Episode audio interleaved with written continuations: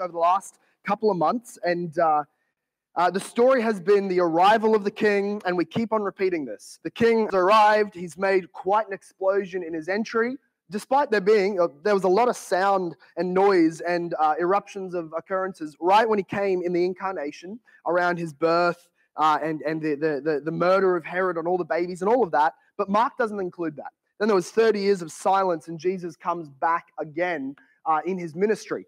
But that's where Mark picks up. We remember he's action focused, he's always using that word. And then immediately this happened. Immediately, this was the response. He's, he's more trying to show a largely Gentile audience Jesus is the true Son of God. He is the true God. He is the true King over this world, and he means business. And we see a little recap. Mark does this. If you look at verse, let's start in 7.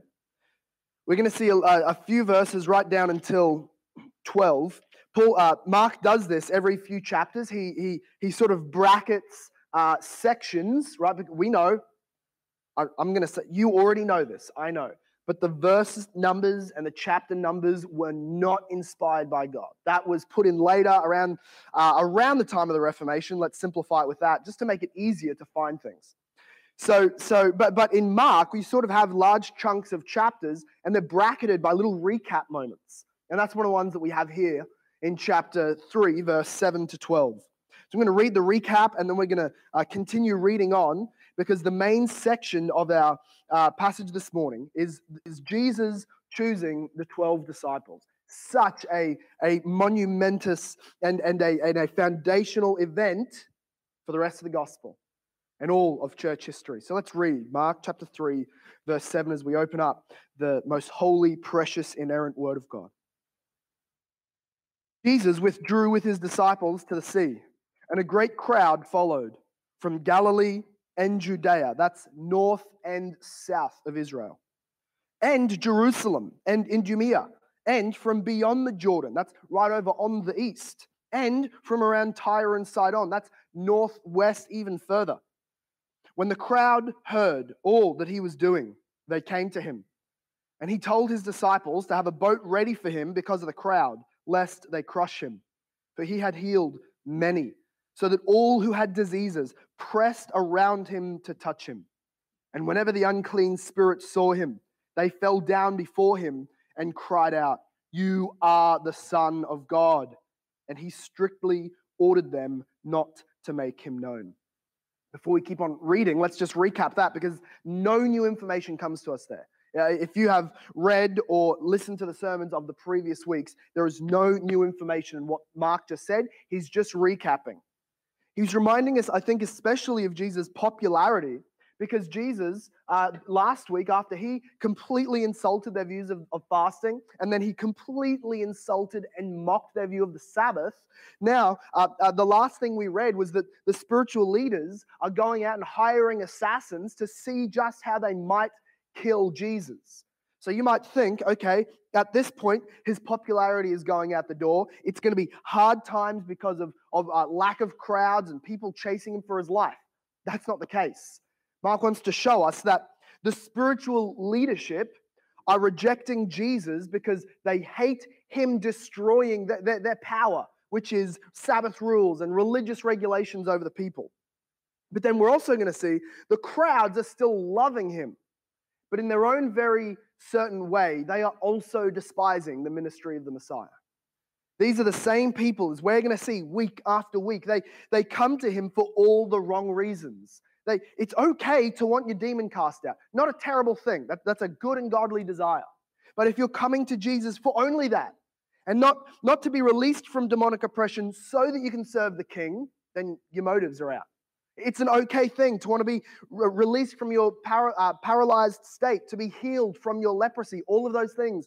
Good. And that's one of the reasons Jesus came with power to do, to heal those who are oppressed with sickness and the demons. And yet, that's not it. That can never be it to those who are truly following Jesus. He is more than just a healer, He is more than just a great advice giver, He is more than just a powerful man. He is Son of God who has authority over our lives. And so we come from that scene of complete popularity. Everybody's squeezing around him, so much so that, that, that, that Jesus tells his disciples, Go and get a boat ready, because if I need to, I'm going to jump off the shore, swim to the boat so that I don't get crushed by the crowds. We see him do that in the next few weeks um, in the coming passages. But let's now look at what Jesus did.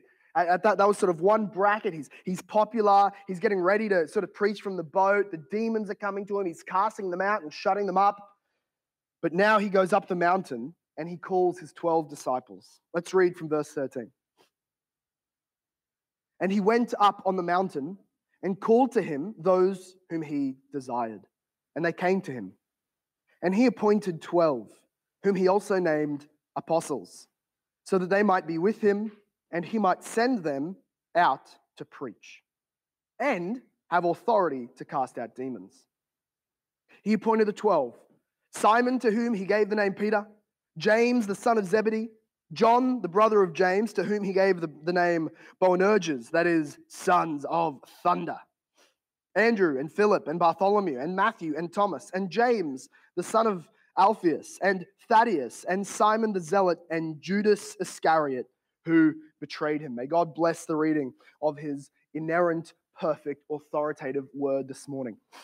What we're going to be seeing here is that is the, the laying of the foundation, or let's actually say the, the picking of the stones that will become the foundation for the church. The disciples turned apostles, and apostles means sent ones, ones who, who are sent out to represent you with your authority. That's what kings would often do. We're seeing here a, a very significant portion of scripture, and you'll entirely miss the significance of the apostles' ministry if, and I know that many different church backgrounds represented here this morning, you will miss the significance of the apostolic ministry if you don't recognize its complete exclusivity. Let's just cut to the chase. There is no apostles today. I don't care how shiny his shoes are, how, how high strung his wife's hair is, how shiny their car is. There's no such thing as an apostle today. Jesus shows us what the criteria of an apostle is. And we're going to see this reflected in Acts chapter 1. I'll read it here and then I'll read it in Acts chapter 1. They had very strict criteria. He called, uh, in verse 13 here, he called to him those whom he desired. So, firstly, he's choosing, personally choosing the apostles. And then it says that he appointed them uh, so that they might be with him. This is the second criteria not only chosen by Jesus, but they also have to physically be with him during on earth ministry so that when they are sent out, they can preach what they saw. That was the whole point of the apostles preaching the life, miracles, death, resurrection, and teaching of Jesus. They weren't there for that, they can't preach that. And so he appointed them also to have this. Uh, this authority uh, to cast out demons and do the miracles. If you go to Acts chapter 1, we see also in verse 21 there that, G, that they, they use the same criteria when picking a replacement for Judas. It was in their mindset we need 12, one's gone. He's currently dangling with his bellies out uh, over a field. Let's replace him with somebody who won't betray us. And so they pick, well, they don't pick, but they bring forward uh, some candidates for Jesus to pick. And look at how it happens. Verse 21. So one of the men who have accompanied us during all the time that the Lord Jesus went in and out among us, that is, somebody who accompanied us. They had to be physically with Jesus. Verse 22 beginning from the baptism of John until the day when he was taken up from us, one of these men must become with us a witness to his resurrection. So they agree. If someone's going to be an apostle, they're going to be somebody who's physically been with Jesus so that they can preach what they saw. So, does Pastor Apostle Joseph down the road, was he there with Jesus? Absolutely not. He's, he's disqualified. Those men on TV, the guys with enormous churches and budgets, I'm not jealous. I think it's hilarious. I'm not jealous. I like my car and my suit. That's fine. But they are not apostles. Look at what else happens they put forward two guys who fit this description, verse 23. They put forward two, Joseph and uh, Matthias. And they prayed and said, You, Lord, know the hearts of all. Show which one of these you have chosen to take the place of Judas. So they're recognizing that the selection of an apostle has to be manifestly the decision of Jesus himself. So they put him forward, they throw dice, not how we elect church leadership these days, but Jesus manifested through the dice that Matthias was the one that he had chosen. So let's just keep in our minds that those who will be apostles have to be with Jesus physically on earth and chosen directly by Jesus. Now, I know if you're a good Bible student, you're going to put your hand up and say, uh, one big problem that doesn't fit the description of the apostle Paul. Which is why eh, he recognizes that, which is why he says that he was like somebody born out of time. I was born at the wrong time of history because I wasn't there with Jesus. And yet, to make up for that, Jesus physically came down and took Paul to seminary, basically, out in the desert for three straight years. Yes, he chose him individually and he replaced the time on earth with a later period of time on earth with Paul. And he says, Paul says, that it was last of all Jesus appeared to him. Jesus has never made, and I know the claims of the of the apostles of the nowadays so-called, I know the claims of Catholics Jesus has never made a physical appearance on earth since he appeared to Paul. It has not happened. I, am not going to be the judge over what visions or dreams Jesus has given to people the world over, but he has never stood off his throne down to earth to communicate with somebody. That is the privilege of an apostle only. But let's keep on going because that, that's not what Mark's writing all about here. But so, so the apostles had to be chosen, they had to be with Jesus, and then we're going to look at their commission. That was their criteria. Let's check out their commission. He says that he appointed them that they might be with him and that he might send them out to preach and have authority to cast out demons the task of apostles was to, to go out, and as Revelation 21 shows us, the, the foundation stones of the New Jerusalem, which is the church, the foundation has written on its 12 stones the 12 names of the apostles. Their job was to go out into the world and lay the foundation in teaching and in miracles and in authority and in Christ's name for the church that would come. They were building the foundation, laying it through their preaching, sealing it with their blood. And this is why, of course, we don't have apostles today because you don't build a foundation on the 21st floor. We need one foundation. It's irrepeatable, it's unneeded. The apostles were foundation layers. Then we, we also see that they had a miraculous, supernatural, spiritual authority which would mark their ministry. They, they, they would raise people from the dead. They would simply send a, send a serviette somewhere that they had wiped their spaghetti off their mouth with, and people who touch it would be healed. It happened. They, they, they spoke words and people were healed. They, they did amazing things. That was the ministry of the apostles. That we should not expect a one to one mirror image in our ministry today. They had something unique about them in the foundation laying period. But we also see, and, and I want to show you how, as Jesus picks these guys, these 12, he is not inadvertently, but implicitly casting judgment to the established religion and Israel of the day. It's, it's not very hard to think. Uh, what, what does the number 12 remind you of in the Old Testament?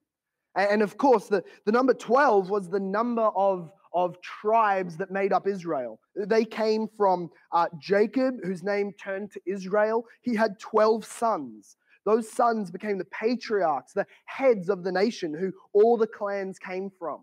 And so the 12 tribes of Israel is the fullness of Israel. And, later on in, in, uh, in one of the other gospels, Jesus says that the apostles will sit in judgment on the 12 tribes of Israel.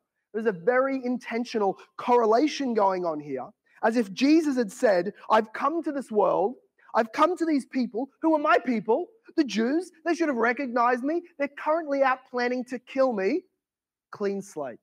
I'm starting again. I'm not building up from the 12 tribes, I'm replacing them with the 12 apostles and those who will come after them in a spiritual lineage. So, so it's a judgment on Israel. But then you also see it's a judgment on the religious leaders of the day. If you're the guy who's gone to seminary, spent 80 grand to get a master's, and then you step out and Jesus picks the dude who can hardly tie up his shoelaces, who's a fisherman, who still smells like fish, he picks him over you for his team, you're a little bit insulted. And this is, this is the, the, the contrast. The religious leaders are planning his death, and he's picking up a, a, a group of 12 guys literally from the gutter of society. Uh, it's, it's, it's a mighty duck situation going on. I, am showing my age. If you haven't watched the movie, it's, it's, a, it's a godly movie to go and watch, Mighty Ducks. Uh, but, but here he is. He's picking these guys who have no, no, no good uh, deal, uh, no good reason to be a part of the, the top tier of spiritual authority in the world. But here is Jesus in the gutter of the world picking up these 12. There's a, a correlation here. If you were to go and read uh, uh, 2 Samuel chapter 15 and 16. Sorry, 1 Samuel chapter 15 and 16. Yeah, we won't do it now, but it's the story that we see back to back in these chapters. Saul the king does evil before the Lord, and God disqualifies him from being king.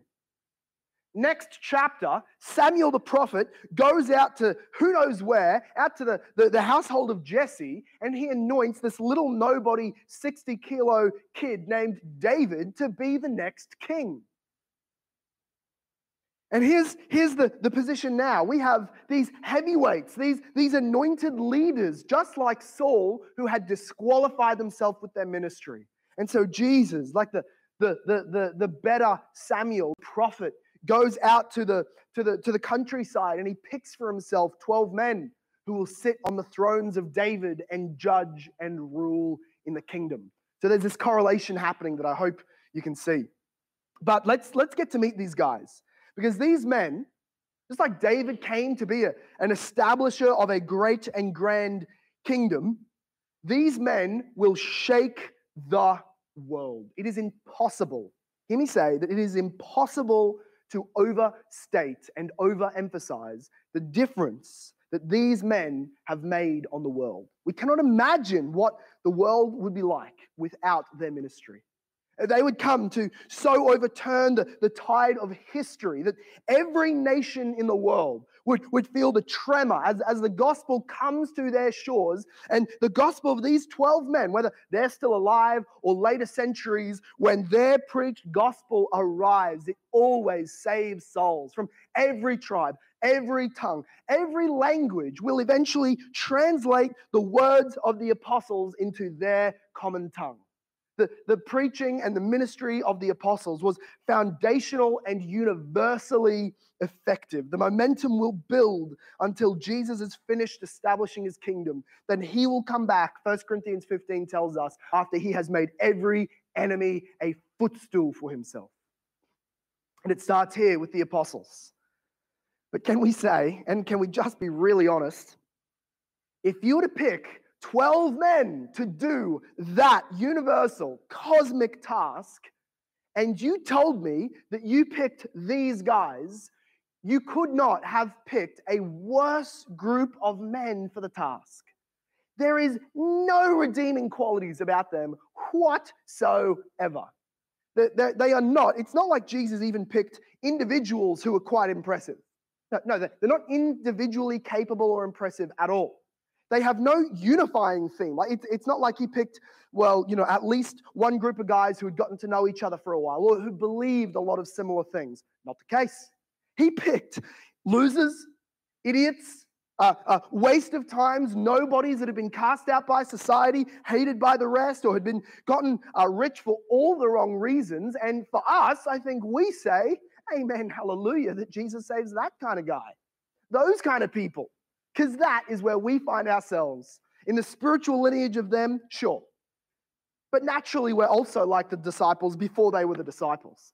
And for that reason, I want to start looking at these guys as we ask the question what is it? What is the type of person that Jesus uses? What is the type of personality trait, type of skill set, uh, nature, personality? What is the type of all that that Jesus can use? There was a uh, once a very famous rich man who who's seeking to help a very uh, a poor woman who had asked him can you please help me somehow? I know you have money and all i have to my name is this these, these scrap papers that, that i keep my, my, my things written down on but i need money. And he gave her nothing. What he did do is he took a useless scrap piece of paper and gave it back to her worth $30000 or more what did he do to that? Did he turn it into gold? Did he, did he dip it in some platinum? What did he do? He simply took a pen, he wrote his own signature on that scrap piece of paper and gave it back, telling her, Go and sell it, you'll make a fortune. And, and that is what Jesus does with his disciples and with us. He, he simply takes scrap, and by the very virtue of making us his, putting his image and nature and name onto us, he makes us valuable, capable of something by his spirit. And we sung, Yet not I, but Christ through me. And so we know, like the disciples, we are not what we are priests in the kingdom, uh, bricks in this amazing universal temple. We are not preachers of an eternal gospel. We are not kings and queens with Christ. We are none of those by us by our own right. We are those things by the mercy and grace and power of Jesus. And that is what the disciples came to know. But I want to introduce you to the 12 guys because they are a mess. Every time you see the, the 12 disciples grouped in the New Testament, you're going to see them in three main groups. Uh, he, they actually are always listed, even though the, the names are usually mixed up within the groups. The, the, the first person of each group is always the same. It's always Simon and the other three. It's always Philip and the other three. And then it's always uh, James the lesser and the other three. All we see is that Jesus' 12 disciples had sort of inner circles within it uh, and and the, the first group, and the, those three groups are always listed in the same order. So we sort of see a hierarchy or, or at least some kind of organization to Jesus' crew. And, and, and the first crew uh, were the inner circle who witnessed and experienced and went with him more than any other people. They were the ones who went up to the Mount of Transfiguration.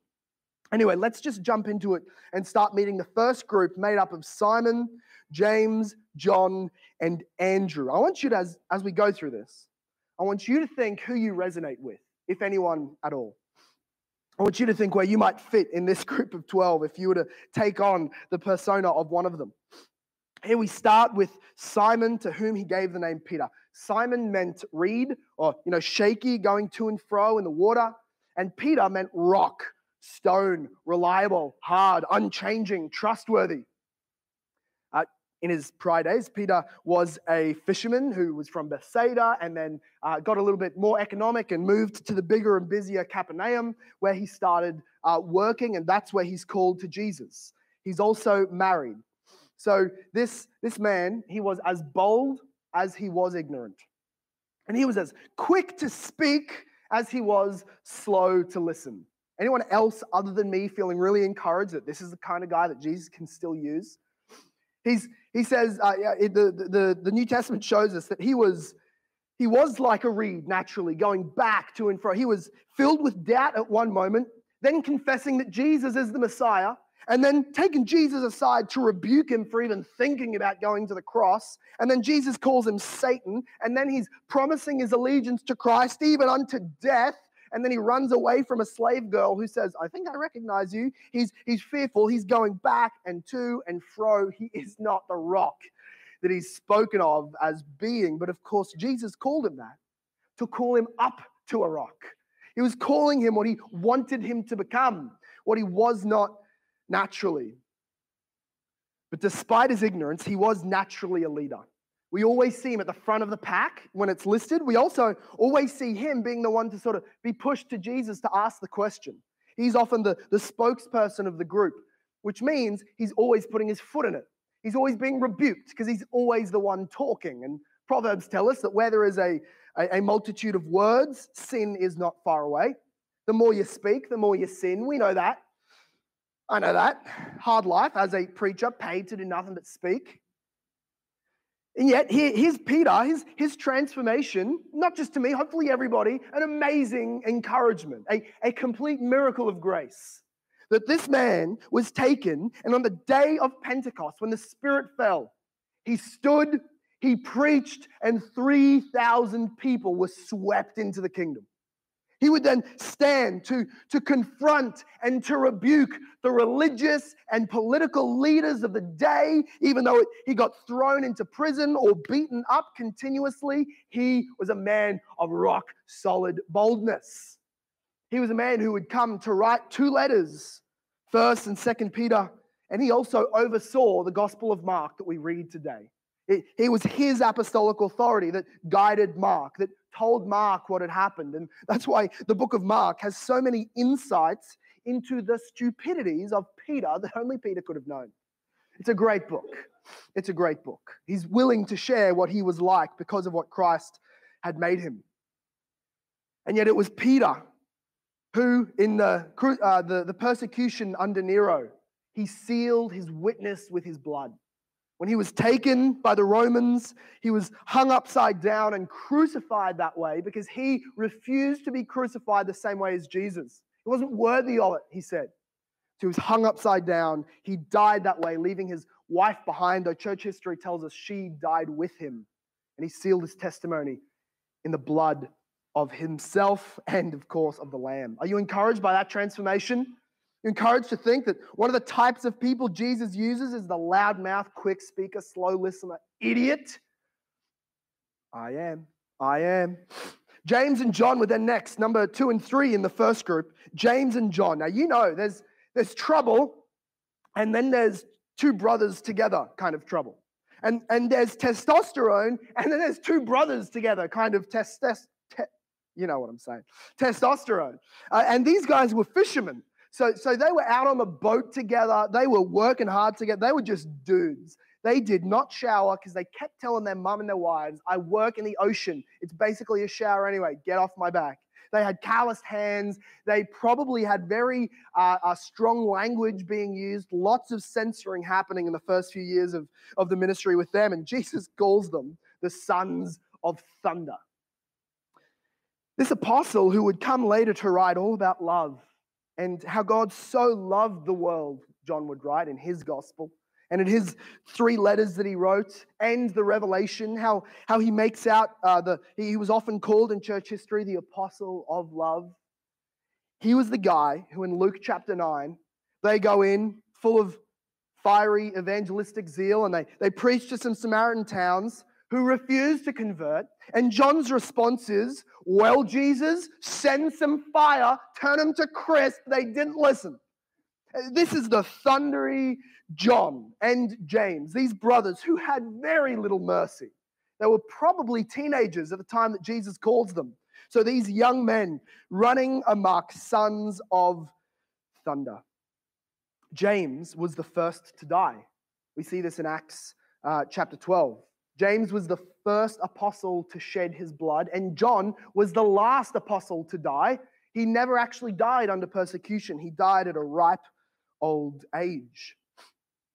They came to be, uh, he came to be, of course, the example of love and fellowship and focusing so strongly on the atonement of Jesus, able to save the whole world, even those still walking around Samaritans. John came and was transformed by the love of Christ. And then there's, there's Andrew, the fourth one in this first group, and he also was a fisherman. He was Peter's brother. So, so you got two brother sets in this first group. It's testosterone uh, amplified. He, we don't really know anything much about Andrew. We, we, we get less and less information as we go through the 12. Uh, we don't know much about him, although we know that whenever we see Andrew, He's the guy, whenever we see him, he's bringing people to Jesus. He went and he got Peter, and then he went and got uh, Philip, and, and he was an inviter of other people that we see. Uh, also, the Greeks came to him, and uh, uh, sorry, he brought. He was the one who brought the Greeks to Jesus in John chapter 12. He was a man of love who wanted more than anything people to come and meet Jesus. I, I think a little bit more friendly than Peter and James and John. They needed that balancing act there. Maybe you identify a lot more with Andrew, way more personable. You wouldn't put Peter, James, or John on the front door to welcome people, but you, you'd be a you host, you, you, you you're, you're welcoming, you're loving. Well, church history tells us that it was in Russia that that that uh, that Andrew went and preached the gospel to the savages, and it was either there or in Greece, that he gave his life in crucifixion for the testimony of the Lamb. Then let's keep going. We're in the second group now. So look down, back at your Bible. I, I, know I'm mostly just preaching what's not in the text today. I'm just using the names and springboarding to what the Bible tells us about them. We've seen now, uh, we saw James, son of Zebedee, and John, uh, and we saw Andrew, and now Philip. Philip, Bartholomew, Matthew, and Thomas. This is the, the, the second group of four. And Philip, he was also from Bethsaida. So a lot of these guys probably knew each other growing up. They, they'd heard of each other, they, they played footy against one another. And here's Philip. He seems to be a lot more of a practical problem solver. When people had problems in the Gospels, it was often Philip that they would ask things for, or he would be the one sorting things out. It's actually, interestingly, it's in that sort of vein. It's, it's him that Jesus goes, looking over the multitudes, 20,000 people, no food. Jesus pulls up Philip and goes, Philip, what do you reckon we do?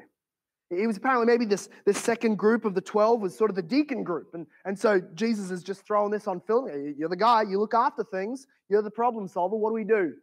It was also him that asked Jesus. He said, All right, I'm going to solve some issues here, Jesus. You need to show us the Father before you go. But of course, he was rebuked, being told that to see Jesus is to see the Father.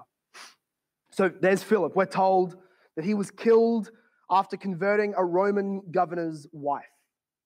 He converted the, the wife of a political leader, and he didn't like that. He didn't like her new morals. And so he had eh, uh, uh, Philip killed. And then we hear Bartholomew. Uh, this is, apparently is the same guy called Nathaniel in John chapter 1. I don't know where the evidence of that comes, but church history holds that. And all that we know is that he was a widespread missionary all over the known world we come to Matthew, who was, if you were here a few weeks ago, we looked at, he, he was formerly known as Levi, the tax collector, the man who had gotten rich from uh, being extortioning and squeezing money out of Jews in order to give to the Romans, who very well looked after him. He had a nice ride, he had a nice house, he had ladies, he had all that he wanted because he uh uh, uh, uh, uh, took money from his own people to give to the tyrannical rulers over him. He became a disciple, and I don't care what I lose, he said. He said, I don't care what I'm going to miss out on here. I don't care what I'm losing reputation wise. I'm following Jesus. And that seems to be a, a case in, in, the, in the rest of his personality as we see him every now and then. He threw big parties. Maybe he was a networker. Maybe this is you. Great at throwing parties, great at getting people together, mobilizing people for, for action or mission. That, that's, that's Matthew. Levi, the tax collector, and he was stabbed to death by Ethiopians after preaching the gospel to them. Converted, changed, and sealed his testimony in his blood. We cannot spend this long on every one of them. We will have to go a little bit faster. This guy, his name's Thomas, the next one. And when he believed something, he absolutely believed it. We're often, we're apt to call Thomas the, the doubter. You heard that? Thomas the Doubter. I, I, don't like that. I think that's very unfair on this, my namesake from church history. Thomas was not the doubter. He, people say that because uh, when the other disciples told him Jesus is alive, he said, I won't believe it until I can put my hands in the womb, wounds and, and, and, and affirm that it is Jesus himself. And we all say from that, see, he's a doubter. Wouldn't believe until he saw. But that's the same as all the disciples. None of them believed until they saw him in the flesh. And, and he didn't even have to touch Jesus. He, he saw him, he fell on his knees and cried out, My Lord and my God. It, it's actually interesting. The, the reason he wasn't with the others when they all got when they all saw Jesus was because he's, he'd flown the coop. He was gone. I, I think that he was so emotionally invested in this that he couldn't, he was an introvert. He couldn't go mourn with the other 10 guys. He ran, he fled, he went out on his own to cry. And, and the reason I think that he was so much more invested in this is that when Jesus in John 11 says that he's going to go heal Lazarus, I'm going to go to Jerusalem, everybody else says, Jesus, don't go. The Jews are trying to kill you. And Thomas arcs up and says, Then let us go and die with him. Thomas was invested emotionally. He believed it when he believed something. He wasn't willing to just believe on a rumor that his Savior was alive. He had to see it. And the second he did, He was convinced. He gave his life to it, and he had four spears run through his body in India where he was a missionary. Spilt his blood there, sharing the gospel of Jesus. And then this third group, let's, let's look at that. These are James, Thaddeus, Simon, and Judas Iscariot. This guy's called James, sometimes James the Younger, or James the son of somebody, or James the Lesser. Uh, basically, all those are meaning is the other James. You all know James, you know, the brother of, yeah, the other James. Not James, even the, the, the brother of Jesus, just the other James, who has nothing about him that you know. He's just not the James you think of. Maybe you've been the less popular guy in class and uh, uh, uh, with the same name as somebody a lot more popular, and everyone has to call, hey, you. No, not you. Right? Hey, you. No, not you. Never talking to you. If I'm talking to you, you'll know.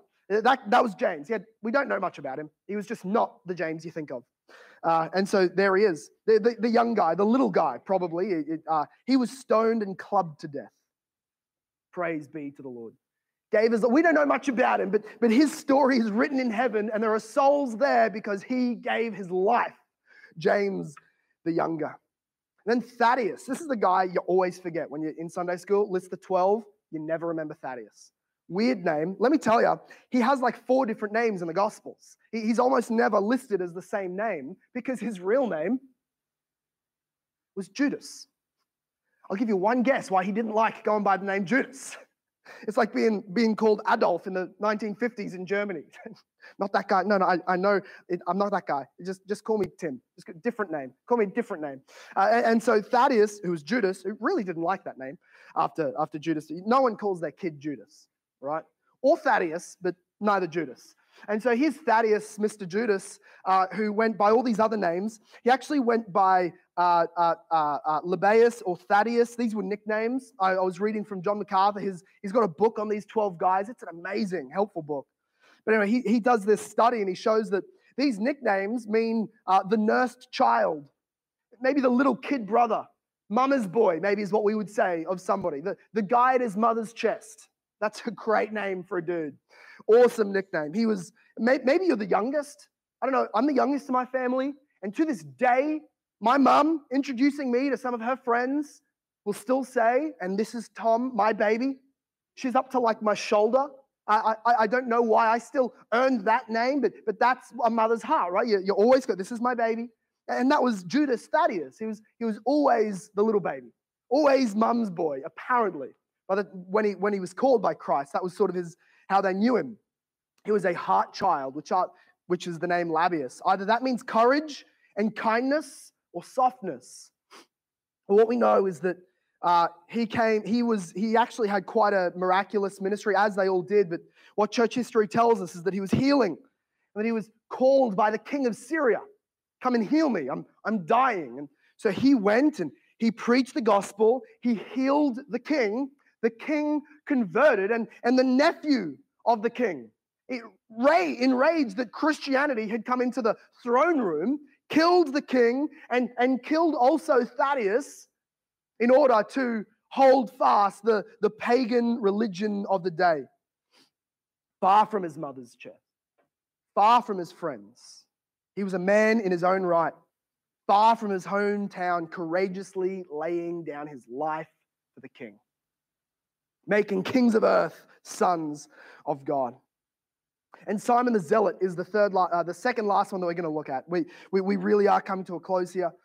Uh, Simon the Zealot was, well, well, the Zealots were political activists. They, they were the guys rioting in the streets, lighting things on fire, killing policemen. That was literally their job. The, the Zealots were these, were these men who were Jews. They were even very similar to the Pharisees, except that they believed in a no compromise political ideology. If you had any funding from the Roman government, you were anathema. If you had any way that you were in bed with the Romans, either getting power or, or, or real estate or, or guards or any kind of money from the Romans, you are doing the work of the devil. We, we are to throw off the, the rule and reign of these kings of the world. We are to be free for, for God, our, our King. We are to await the reign of the Messiah. And until he comes, they would assassinate Romans in the street. They would, they would burn outposts and they would often, very frequently, kill tax collectors, even their own people working for the Romans. It was, it was this, this cultic mindset. The, the Zealots, in fact, were one of the reasons Israel as a nation fell to the Romans in AD 70. It was them that were fighting the Romans. And then, when the whole Jewish nation was squeezed and squashed and pressed into the, the walled city of Jerusalem, they were all there and they had to bind together and fight the Romans. The Zealots, because they could tell that other people were willing to make a truce with the Romans, lit the whole storehouse of food on fire to make them fight more desperately. It was them who incited civil war and killed thousands of their own people simply because they wanted the power. It was these zealots who would, of everybody carried swords back then, but they were active, their blades always dripping with blood. It was Simon the Zealot that Jesus picked to come onto the team. Can you think of somebody he wouldn't have been a big fan of serving alongside? Matthew, the tax collector. There they are, sitting together. This is like this is like a, a, Bob Katter, Pauline Hanson fan with a shotgun in hand after going pigging, coming into town, uh, who, who, believes in strong border policies and he hates the dole. And here he is, he's chewing tobacco. And then right next to him is, is, a, is a third year university student studying some arts and political science who believes in climate activism and waves the Greens flag. And, and, there, and there she is, and there he is, and they're right next to each other, and they're leading a mission trip for your church. You trust that team? You would fall in line behind them? Maybe a bit more of a church analogy. You've got, you've got the fundamentalist Arminian Baptist guy who thinks if you're a dude with long hair or a chick in jeans, you belong to the devil, and there's no uh, band, uh, no no no instrument except the organ, and and, uh, and and that's him. That's his religion. And and then there's the other guy who's come from from from Hillsong with long hair and tight jeans, and you don't worship unless there's smoke coming out of the, the, the room. And and and here they are. They're right next to each other, and they're about to go and start a church plant. Are you falling in line behind them? That's what Jesus does. An upcoming murder victim, Matthew, and an upcoming murderer, zealot Simon, put together on the one team, and Jesus held them in unity. Sanctified them by his blood and his teaching and his spirit, empowered them on the mission, and they both served alongside each other. What we have is, is this being a witness to the power of Jesus Christ. Simon, like Matthew, like his enemy, apparently, like his brother Matthew, also shed his blood for his newfound king. Not on a cultic political raid, not in a revolt, but in preaching the gospel of new kingdom warfare. He didn't kill his enemies, but he gave his life for them, as Jesus showed him. And the Persians killed him for refusing to sacrifice to their sun god. That's Simon the Zealot turned zealous for a new king. Maybe you identify a little bit more with him. Don't put your hand up. Don't put your hand up. And then lastly, there's Judas Iscariot. And he's always called in all the, the, the Gospels, he's simply either called one of the 12 or the one whom betrayed him. There's nothing else you need to know about Judas. This in itself is mind boggling. This is a, a, a, a, a, stupor when you think about it. You, you simply fall out of reason, these two phrases. One of the 12 and one who betrayed him. Jesus, the creator, the eternal God, was going to take on human form and come to earth for, and have just a three year ministry. He was going to pick not millions, not hundreds, not thousands, just 12. He's going to pick 12 guys. They were going to be his inner circle. They were going to be with him at all times. Imagine what you would give to be one of the 12. How exclusive that is. And Judas was one of the 12. And yet he was the one who betrayed him. How, how can you be so close and make such a disastrous decision. A lot of people think that Judas was, was a saint like the rest of them, but who had a terrible day. And, you know, we, we judged him by his last day's mistake, and we really are too harsh on that. But that's not the case. From the beginning, we're told in John 11. From the beginning, Judas was stealing money that was donated to support the 12 disciples. He was the, the money bag holder. He was the, the accountant, the treasurer for the church, the, for the 12 disciples. And whenever there was donations given, it would be one for the bag, one for Judas. And, and what he kept, you see Judas keep on getting annoyed at is all the giving away, all the helping other people that Jesus keeps on doing. He's, he's frustrated. We need to monetize the healing, Jesus. And he was making no money. He gave up. And so instead, he sold Jesus for 30 lousy, lousy pieces of silver to at least try and make a buck. It was him who, friends, let's think of ourselves. Do we resonate with Judas here? We have an outward form of godliness and, and power and Christianity and a nearness to Jesus without a genuine repentance and a fleeing from sin in our hearts, affirming right doctrine, hiding sin as a lifestyle behind closed doors. Judas was condemned for his sin. And it was made all the worse that Jesus brought him so close. The more you know, the more you experience, the higher your judgment will be if you do not repent. Let us take seriously this warning that stands to Christians of all ages. Jesus said of him, It would have been better that he was not born. So let's ask again who does the Father bring to Jesus? Who does Jesus pick for world changing mission in his kingdom? The answer is absolutely anybody. Absolutely anybody of any background, character, sins, politics, age, personalities, upbringings, denominations. We don't care who you are, where you have been. Jesus knows it. And with an unqualified, universal call, unlike the call to the apostles, to us, he says, Come and join this kingdom, repent of your sin, leave it behind, for Christ has died. The, the foundation has at its center the Christ, the cornerstone, whose blood washes whose power empowers, whose holiness spreads to us, and whose righteousness is given to us so that we can be righteous in the eyes of God. If you would only look at his cross and his resurrection as a triumph over the grave, sin, and death as yours. Consider that by faith, and you are a child of God, forgiven and righteous in every sense. And like the 12 disciples, we hold firmly in our mind, yet not I, but Christ through me. Let's pray. Can you bow your head with me? As Lord, we, we reflect back on the, the colorful uh, uh, tapestry that is the 12 disciples, no one of them exactly alike. Some of them we know a lot about, and some of them we know almost nothing about, but to you, they are more than names on paper. They are names that have been graven into Christ's palm. They are souls that have been saved by his death on the cross, and they are people who lived lives empowered by the Spirit to the glory of your Son. And I pray, God, that we sitting here, those listening at home, we would never make an excuse of personality or background or inclination eh, and, and, and seek to draw back from some kind of ministry service because of who we are. Let us be more confident on who you are and what you have done than who we are and what we have done. God, may you empower us with the encouragement from the disciples, and may we be people of the book, people who, who do not let their blood and their ministry and your spirit in them go to waste. But what they produced was the gospel preaching and the writing of the New Testament.